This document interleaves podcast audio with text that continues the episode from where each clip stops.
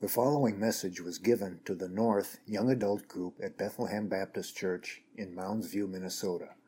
More information can be found online at bethlehem.church slash young adults. Moral formation. This is the third week that, third month, third week in the month, third, second week of the month, or whatever, that you guys have been focusing on this topic, moral formation.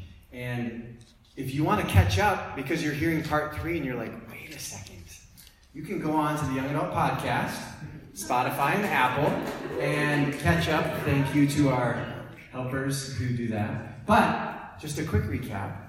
Uh, this is the word from Daniel. On February 14th, Valentine's Day, you gather together. Being reconciled to God through the cross is the starting point of moral formation. You can't be morally formed without being united to Christ. We'll see that in a minute in this text we're looking at. Then the next month, which also happens to be the 14th, because they have the same number of days in the month and works really well that way. March 14th was about being transformed by the renewing of your mind. We need that so desperately these days. We need God's word to shape our thinking. And this was a quote from Daniel You are either being renewed day by day by the Spirit, or you are being progressively darkened and futile in your thinking and understanding. We want to avoid the latter and pursue the former. This is done by being rooted in God's Word and being surrounded by God's people. So that's where we've been. And what we're going to do is trusting in God and being saved, growing by looking at the Word and being with God's people. We're going to talk about uh, moral formation going out. What does it look like to live in a world where we are seeking to serve other people spiritually? So, we're going to be in the book of Colossians at the very end, but stay at the beginning because we have to get a running start to get there. Because our passage is sort of a wrap up at the end. And if we just jump in, we'll miss some important things. So, I want you to think for just a second with me about two things just to get your brain going in this direction so that you can start thinking about how does this apply to my life. Question number one What aspect of engaging with ideas in our culture is most challenging to you right now? What aspect of engaging with ideas in our culture is most challenging to you? Maybe you have a friend and you're dealing with a specific issue. Maybe you're personally wrestling with an issue. A family member, I don't know. But ask that question.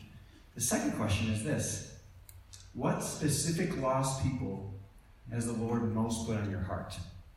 Maybe you're surrounded by several roommates, workmates, other people, family members, and yet amongst those lost people, there's one that you really have a heart for.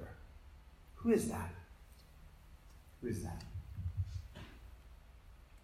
Let's ask God for help with those things. And again, one more time, looking at His Word. Father, would you build your kingdom through your people, through your word? Thank you. It's already been prayed. Thank you for the ways that the song fit with where we're going in, in the word. We want to build our lives on your love and that you'd fill us and that we would love others around us. Would you give us grace to be rooted and to be serving and engaging with your help? In Jesus' name, amen. Okay, here's the deal. I'm just going to admit right up front this is going to be a fire hose. Okay? But you have to wait and dry off for a whole month before you come back, so just buckle up. But at, my disclaimer is this. Um, for some of you that are like, wait a second, he is putting me in book jail because he's mentioned five books and he and I'm supposed to do these seven things. I really want you to, to seek God's help to come up with one thing, one area. This text is like a wrap up of a book, Colossians. And so, what is one thing that God wants you to focus on? And maybe what's one step you can move forward in that area? Okay? Otherwise, you're going to be blasted. Have any of you tried to drink out of a fire hose? Good. I'm glad you haven't. Uh, here it comes. Here it comes. All right? Colossians 4, 2 through 6. But if you're in verse 1, don't worry. Don't flip there. Flip back to 1 1 because this is a concluding message, we need to kind of get a running start. So you need to understand the book of Colossians By the way, a little subliminal message. I think this is the book that you guys are going to hang out in this summer. So hopefully this is like an appetizer, uh, and, and you get excited that this is a fairly relevant book. All right. So it starts this way: Paul, an apostle of Christ Jesus, by the will of God, and Timothy, our brother, to the saints and faithful brothers. That includes sisters too. The faithful family in Christ at Colossae. Grace to you and peace from God our Father. Several times throughout this slideshow, you're going to see a red slide, and it's sort of a summary statement. And coming out of this text, similar to how your series on moral formation started, you must be in Christ to be reaching out and building Christ's kingdom. You must be in Christ to serve others spiritually. Being in Christ is one of the most beautiful realities that exists. It means that the God of the universe came to earth, died for your sins, you trust him, and you are united to him. Baptism is the picture of it. We're going to see some of those Easter Sunday in each service. But it's this picture of intimate connection with Christ so that our sin goes upon him and he paid for it and it's finished. And his righteousness is credited to us. Forever the Father rejoices over us just as, it, as he did over the, over the Son. This is my beloved son or daughter, if you're a daughter, with whom I'm well pleased. That's the starting place, which we just sang about, for reaching out. If we're fast forwarding a little bit to try to understand what's going on in Colossae that Paul would spend his time to write a letter, he didn't even he hasn't even hung out with these people. He knows a fellow worker who came and reported to them. And if you flip a few verses to 23, it says this. This gets at the heart of what's going on in this church. If indeed you continue in the faith, stable and steadfast, not shifting from the hope of the gospel that you heard. Wait a second, they're saints. They're in Christ. Why would they shift from the gospel? Well, they're under attack. And the way that the Bible works is you warn God's people, and God's people heed warnings. And they're like, whoa, my hope is under attack? I better pay attention. Believe it or not, your hope is under attack. That's what was going on in this church. It's also going on in our world. Your hope is being undermined in many ways. I don't have time to look at all of them in this book. Hopefully, we'll look at some of that this summer. Beautiful things there. Not shifting from the hope of the gospel that you heard. Why would I leave the hope of the gospel? Because we want to do our own thing. We want to please people. We want to follow their regulations. We want to not have people judge us or yell at us, and many other reasons. So their hope was under attack primarily. Oh, anybody know from history where this attack happened? Pearl Harbor. Pearl Harbor. Good, yes. One of the first attacks on American soil. Um, different kind of under attack. But in order to reach out, we need to not come from a place of, I'm a Christian, I figured everything out, my life is perfect. World, listen to me. Nobody wants to hear from somebody like that. But if you see the places where you need Jesus, where you see that your hope is under attack, you can, from a humble place, and a place of knowledge, and a place to be able to say, you know what, I struggle with this too, you can offer hope to other people. A little bit further in the book, and this is kind of right at the center, the crux, 2 6 to 2 8 is kind of where people say this is the main thing. We see a little bit more of the attack. See to it that no one takes you captive by philosophy and empty deceit. There's thinking, there's arguments, there's teachers, there's people who are trying to take them captive. With this is a, a worldview, how you should see it. I, I know Paul told you this, but you should think this way. And notice empty deceit. That's, yikes, that's fighting words. Uh, but it's lies. It's packaged lies. And it's really important for you to notice this. Well, before we get there. My call to you, if you're going to engage our world, is that you would ask God to help you start seeing the lies around you. So that you can identify them, so that you can be on your guard and you can serve other people who are falling into the same lies, who are vulnerable to the same lies. Anybody know what that is? I took out my little. It's a lie detector. It has a fancy name, which I just forgot because I took out that slide. Polygraph. I don't know if they really work or not. You can do your research on that. But anyway, um, notice this text. See that no one takes you according to captive by philosophy and empty deceit. Notice what it's according to. According to human tradition, according to the elemental spirits of the world, and not according to Christ. So human tradition is like things that people think are good ideas. Like a few years ago, everybody was all about not using straws. Anybody remember that? They like cut open this fish and it was had a stomach full of straws, and so everybody's like, oh, we can never use straws. If you're a non-straw user, I didn't mean to totally like rain on your parade. But anyway, that was just a thing for a while. And it was like you almost feel bad like walking up to the counter and saying, Do you have any straws? but that's an argument. People judge you by it, and it's a silly example, but according to human tradition, somebody made up the straw thing, probably. Maybe it's legit, but regardless.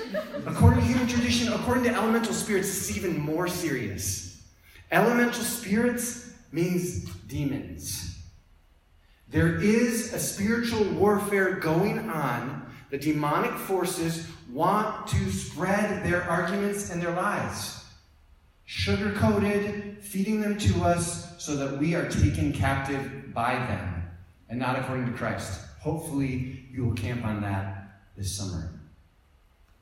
But who is it according to? Basically, it's according to people.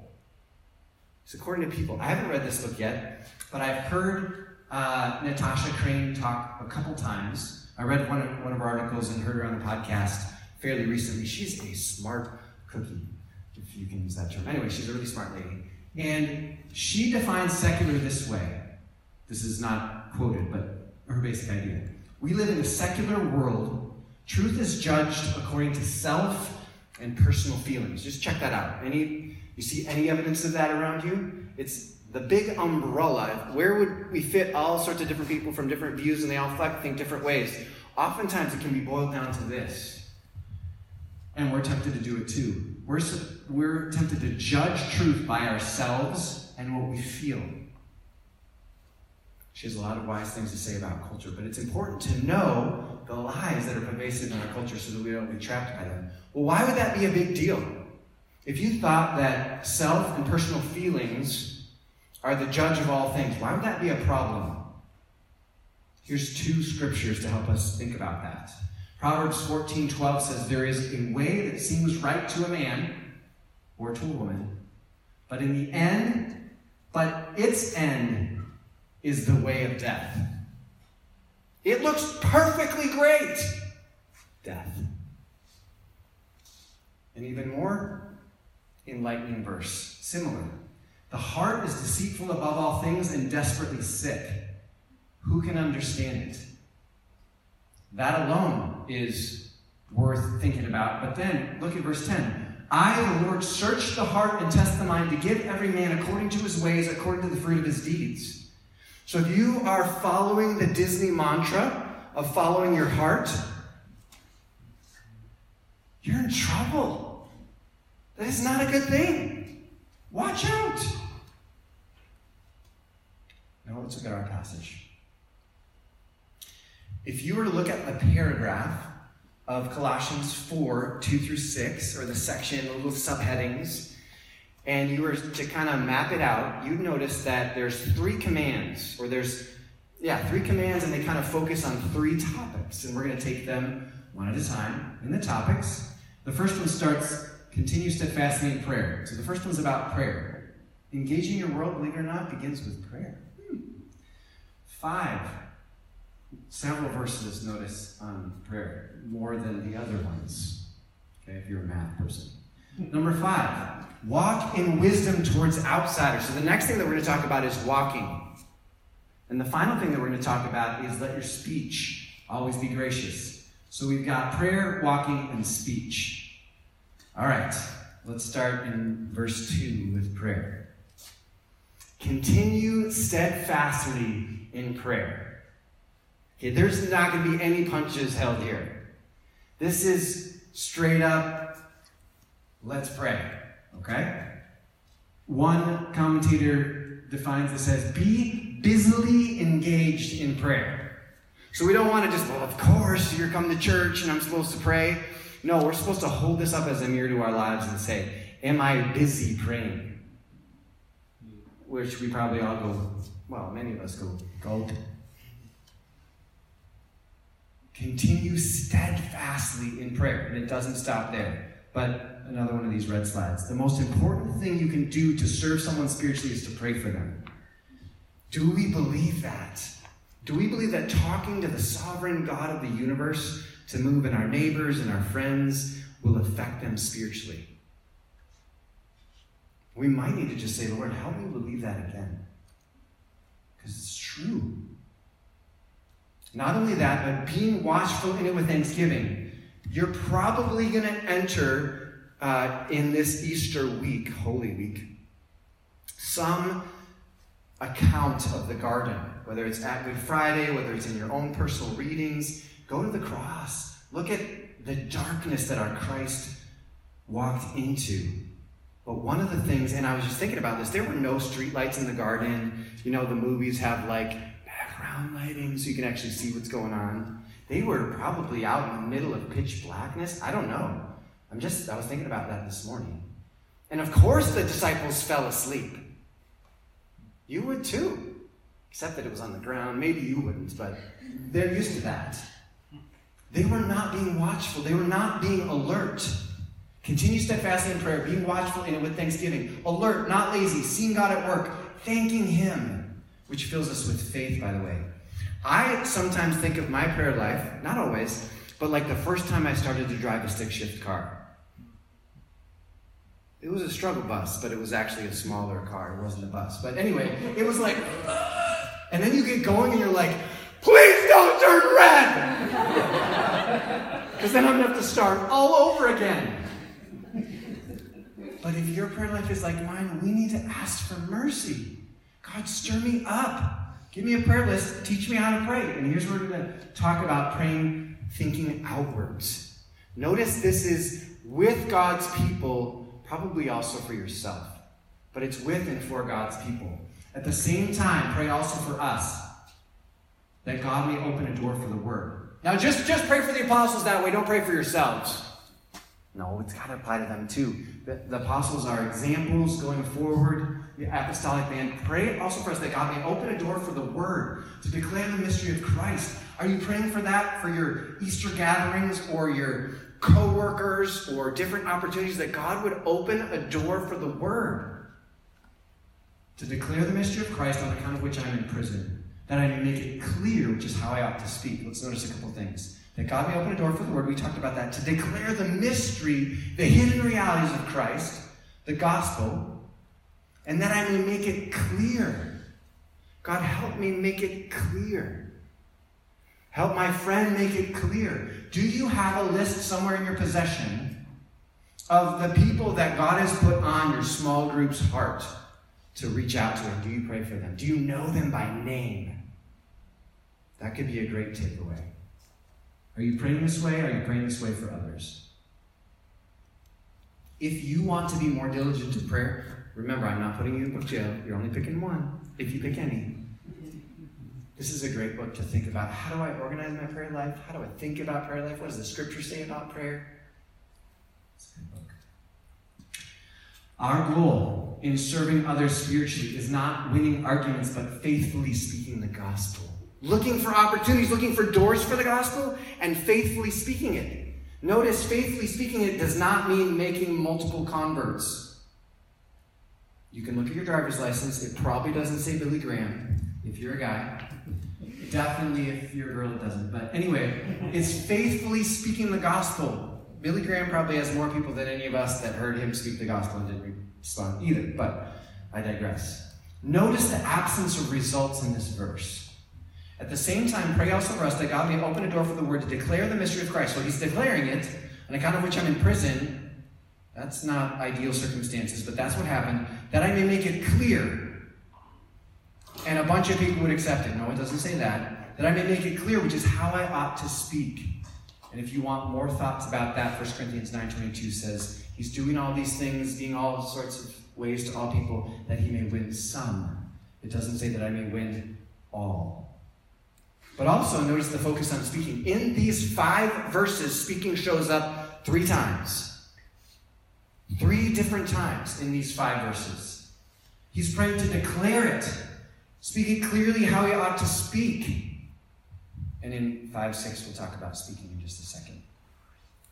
Okay, prayer. Is God wanting me to pray more? Or are there actions that He would have me take in prayer as I seek to engage my world in helping them move towards Christ for moral formation? To take the first step to trust Him. Verse 5 walk in wisdom towards outsiders. In the Bible, walking means living. Okay? So we just talked about speaking. That's a little bit of a curveball. It came in one way and it er, scooted a different way. Walk in wisdom towards outsiders. If we are not doing what Daniel talked about last time, we're going to have a tough time serving others spiritually because our lives must display the gospel, not argue against it. One of the biggest critiques of the church is that we're hypocrites. Well, it's true. We're sinners. We need the Lord. But if we are actively denying the gospel while we're thinking we're speaking about it, it's going to be like, ah! it's not going to work very well. We must walk in wisdom towards outsiders seeing God's word, having Him shape us, and moving out in it. But let's look specifically at what this, this book says about it. In verse 9, chapter 1, verse 9 through 11, he kind of gives us a definition of what it means to walk in wisdom. Notice the words in these verses. Pay very close attention for walking in wisdom, and especially if there are words in yellow. And so, from the day we heard, we have not ceased to pray for you, asking that you may be filled with the knowledge of his will and all spiritual wisdom and understanding. Okay, brace yourself, verse 10. So as to walk in a manner worthy of the Lord.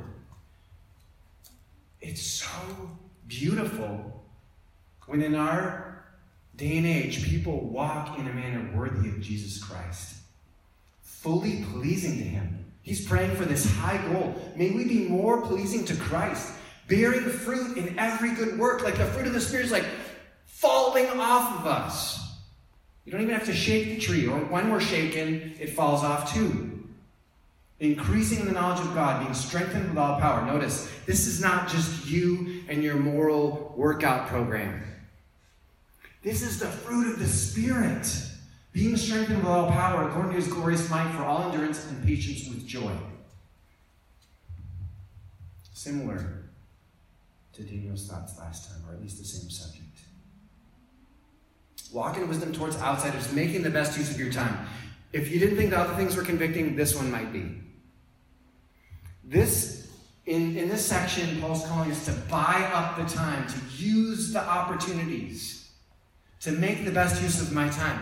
We should definitely rest. This is not uh, the call for burnout, like be a radical Christian and just always do ministry praying every second like fast sleeping too. It's going to be awesome. Go for Jesus. No, those things could be good, but they reach the end. This is not talking about that. Making the best use of the time. That means examining how many podcasts you are listening to about trivialities to be replaced by some that would point you to Christ or helping you serve others. How many opportunities you're taking to go away all by yourself, which you might need to to recharge, to are you also pressing yourself in to serve other people, engaging with lost people? How are you making the best use of your time? That's between you and the Spirit. How does your use of time and relational engagement show that you are seeking first the kingdom of God?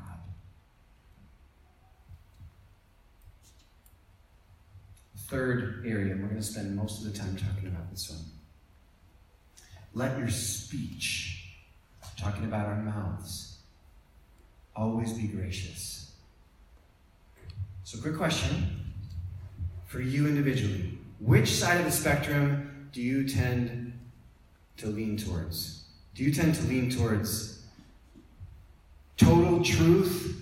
I don't mind if I step on toes? Toes. I'm like staying 50 miles away from toes. I don't want to say anything that offends anybody or might even sound like it might offend somebody from another place that I don't even know. Which side do you fall off on? We need to be, by God's grace, in the middle. Willing to speak truth, but doing so in a gracious, thoughtful, respectful way. Not seeking to win arguments, because we're going to talk about speaking and worldviews, and there's arguments and stuff like that in here. Gracious, full of grace. For somebody who'd be listening in, or even the person that you're arguing against, or having an intense discussion, and they're like, wow, you're being so respectful. I totally tripped up, and you were like, I want to believe the best for you. Did you mean this? And they're like, whoa, you totally had an opportunity to just like slam me, and you didn't. I was just listening to something that Voddie Baucham was talking about that today. Gracious. Seasoned with salt. I was thinking about that today. Is this sort of like some new mom thing, like the soap, washing your mouth out with soap, or not gracious words didn't work, so now we're going to try salt. Is that what that means? No, I don't think so. I don't think Paul was talking about that. So, in our culture, we talk about being busy as a beaver, or the opposite, lazy as a sloth. In their culture, they talked about salt, and it didn't have anything to do with either of those. It had to do with wisdom. I don't know. That's what they. That's what they talked about. I, I believe the commentators and smart guys who did the studies and being having salty speech means it's seasoned with wisdom. You know how to talk about it. You know God is, is giving you more and more grace to know what to talk about it. Let's talk a little bit about that. Conversation wisdom. To serve others spiritually, trouble with the grammar here, we need to to seek and keep seeking cultural conversation wisdom. Cultural conversation wisdom. Here's a few things. Number one, reject the lie that the spiritual conversations or gospel conversations make no difference. And when I use the word gospel conversations, I mean ongoing conversations, not just quick gospel and get out but ongoing conversations that try to hover around the gospel and you're looking for open doors to talk about elements of the gospel. Reject the lie that spiritual gospel conversations make no difference. Colossians 1 6 says, In the whole world, the word of truth, the gospel, is bearing fruit and increasing, as it also does among you, since the day you heard it and understood the grace of God in truth. Here's two stories. If you're like, I need to brush up on some faith in that. Becket Cook was a set designer in Hollywood, has an amazing story of how a conversation, I can't remember if it's high schoolers or a little bit out of high school people, who brought their Bibles to a coffee shop and bowed to pray was like shocking him in Hollywood. He had an extended conversation with them where he gave them a zinger at the end of the conversation. What does your church teach about homosexuality? He had been practicing, he'd had five serious relationships with other men. And they said, Our church teaches that it's not God's design, that it's sin. If it had been that had been said to him two years earlier, he'd actually read a book that said that. I think it was maybe C.S. Lewis. He threw the book across the room, it hit the wall, and fell into the trash. But at this conversation, the Lord had already been stirring him and showing him the emptiness of his life. He went to their church, heard the gospel, and he is on fire for Christ and speaking in. It's been many years. He went to seminary. He lost his career in Hollywood. I won't give the whole story away. Mostly did, but anyway. Um, there's a lot more goodness in there. Nabeel Qureshi, this was a guy who loved crushing Christians as a Muslim and a conversation with a buddy, an ongoing conversation on his debate team, where they would spar and wrestle and take each argument that he had against Christianity, and slowly the Lord crushed that argument and set it aside. And I won't give away that story either, but it's an amazing story. He's not with us anymore, but um, he is a neat man rejoicing in the Lord in heaven. Second, it's wise to do this. When someone thinks of us, or what someone thinks of us, or how they react is not determined right from wrong. Only God does. This is perhaps one of the biggest things that we're afraid of as we engage the outside world. What are they going to think of me? What if they react and get all mad and stomp off? Or what if they yell and make a scene? Awkward. That does not determine truth. God does. We need to fight for that. And this is the scripture that I love. We talked about this at our family meeting a couple weeks ago. He, that is Jesus, when he was reviled, he did not revile in return.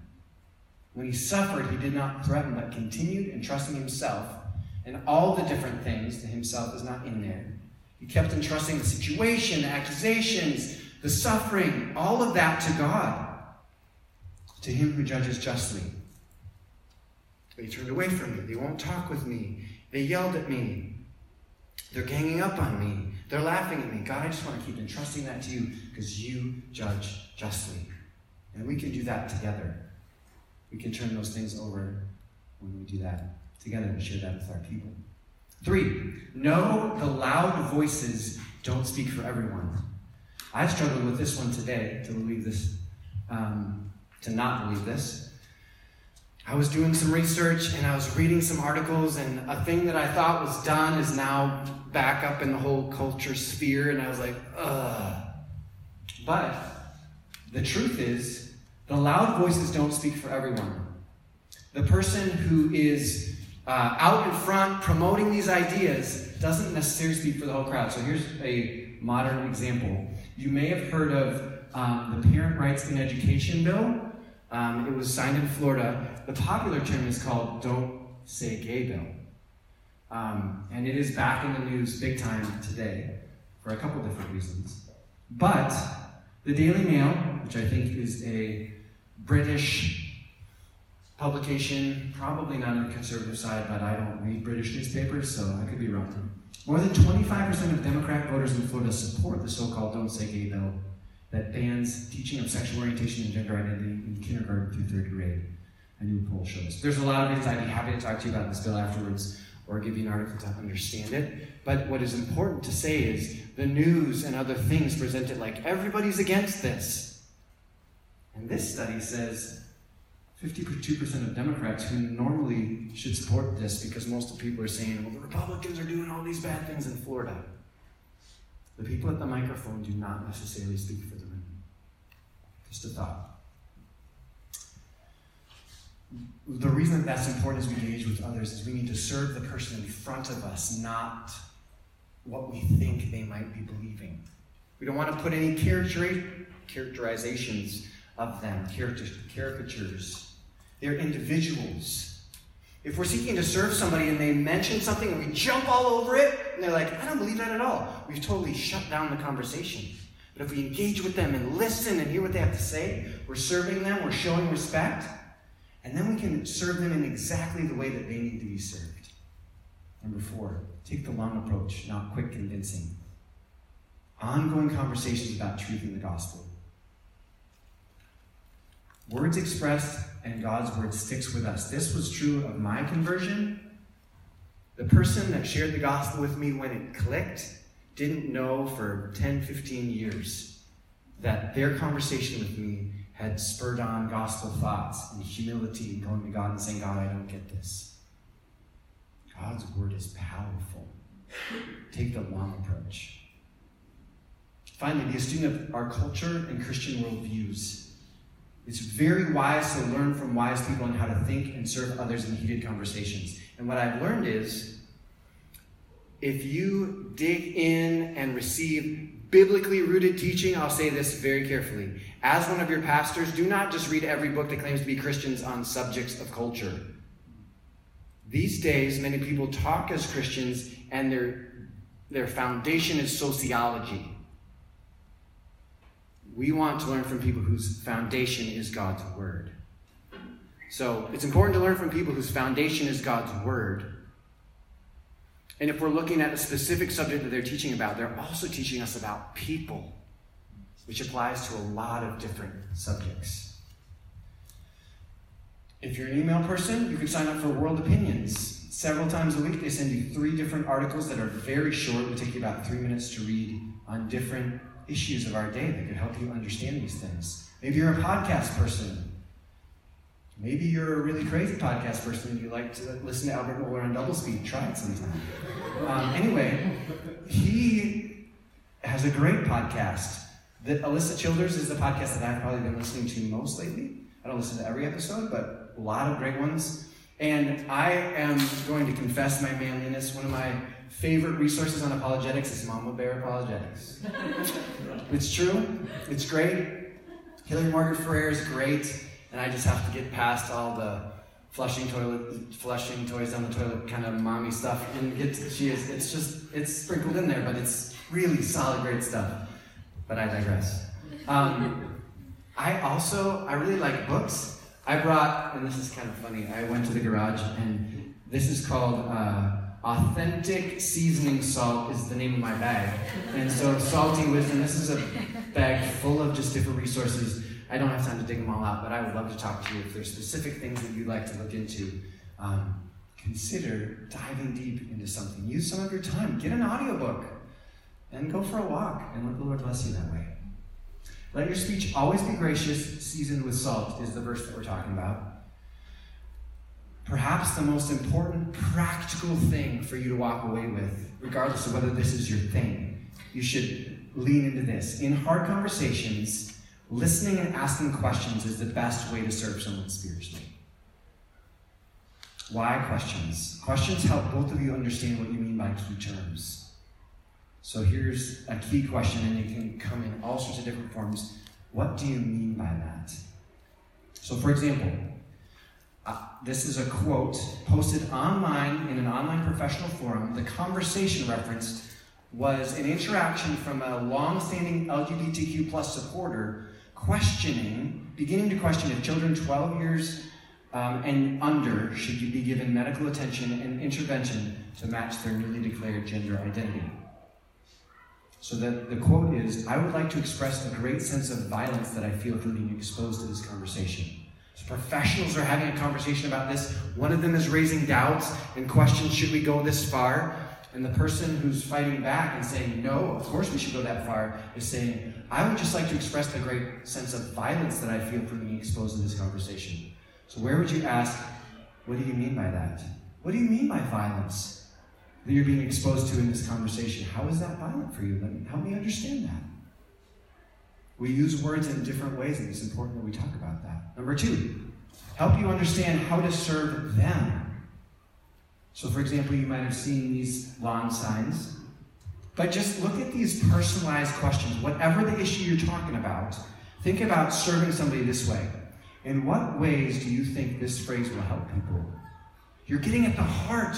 Why do you believe this? Or why do you why do you believe science is real or love is love? What is the heart of the issue for you? Does this affect someone you know? If so, how? Why do you believe kindness is everything? Third, questions help us examine our arguments. People pick up slogans all the time, and they don't, we too, we as people pick up slogans all the time and we don't always think about it. Have it your way. Have you ever walked into a Burger King and said, I want to have it my way? And then you think, hmm, is that a Christian thought? I don't know. But I just always think that when I walk in this place. We pick up slogans all the time. So, for example, if you Google, and I spelled it wrong, but thankfully for Google, it knows that healthcare is two words. Abortion is healthcare. These are the first two things that come up. Abortion is healthcare, period. And it goes on to say the second one, facts are important. Abortion is healthcare. So let's just say that you picked up that slogan. Have you thought about it? What do you think? What do you mean by that? Abortion is healthcare. How do you define healthcare? I think of healthcare as curing an illness. Do you believe abortion is seeking to cure something? Could be a way not to be used snarky, but to really genuinely care. What do you mean by that? Help me understand. How does that work? Finally, helps us lead conversations in a spiritually helpful direction. If you are asking the questions, you're in a sense in control of the conversation. You can steer it in helpful directions and hopefully steer it out of crazy directions that would derail you. God uses questions for other spiritual good. Have you ever noticed that in Scripture? Genesis 3 9. This is just three verses after the fall. God shows up in the garden, and the first thing he does in his interaction, other than going there, is to ask a question Where are you? Jesus is like, I don't know. Spirit, like, I find my friends just like stopped, and I need to call out, Adam and Eve, where are you? Help me. Can you just like stand up and wave and say, Over here, God? Is that the deal? No. God knows. He knows where they are. He wants them to come to Him, He wants them to repent. So He uses questions to lead them there. Or, Jesus, good teacher, what must I do to inherit eternal life? And Jesus said to him, Why do you call me good? No one is good except God alone. What do you mean by good? Because it's absolutely essential what you mean by good when you talk about me, Jesus. I want to serve you spiritually, so let me ask you a question. Let your speech always be gracious, seasoned with salt, so that you may know how to answer each person. That is probably both hostile and honest questions.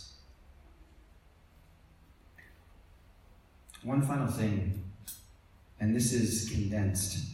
Um, asking gospel worldview focused questions helps us serve others spiritually. Here's what I mean by that.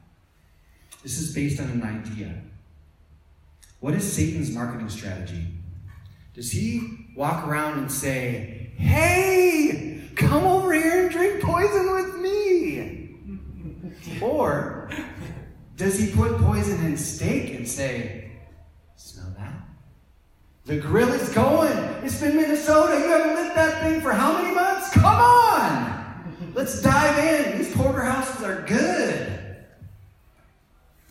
So, the idea behind this is in every lie is some aspect of truth that's been taken from God and repackaged.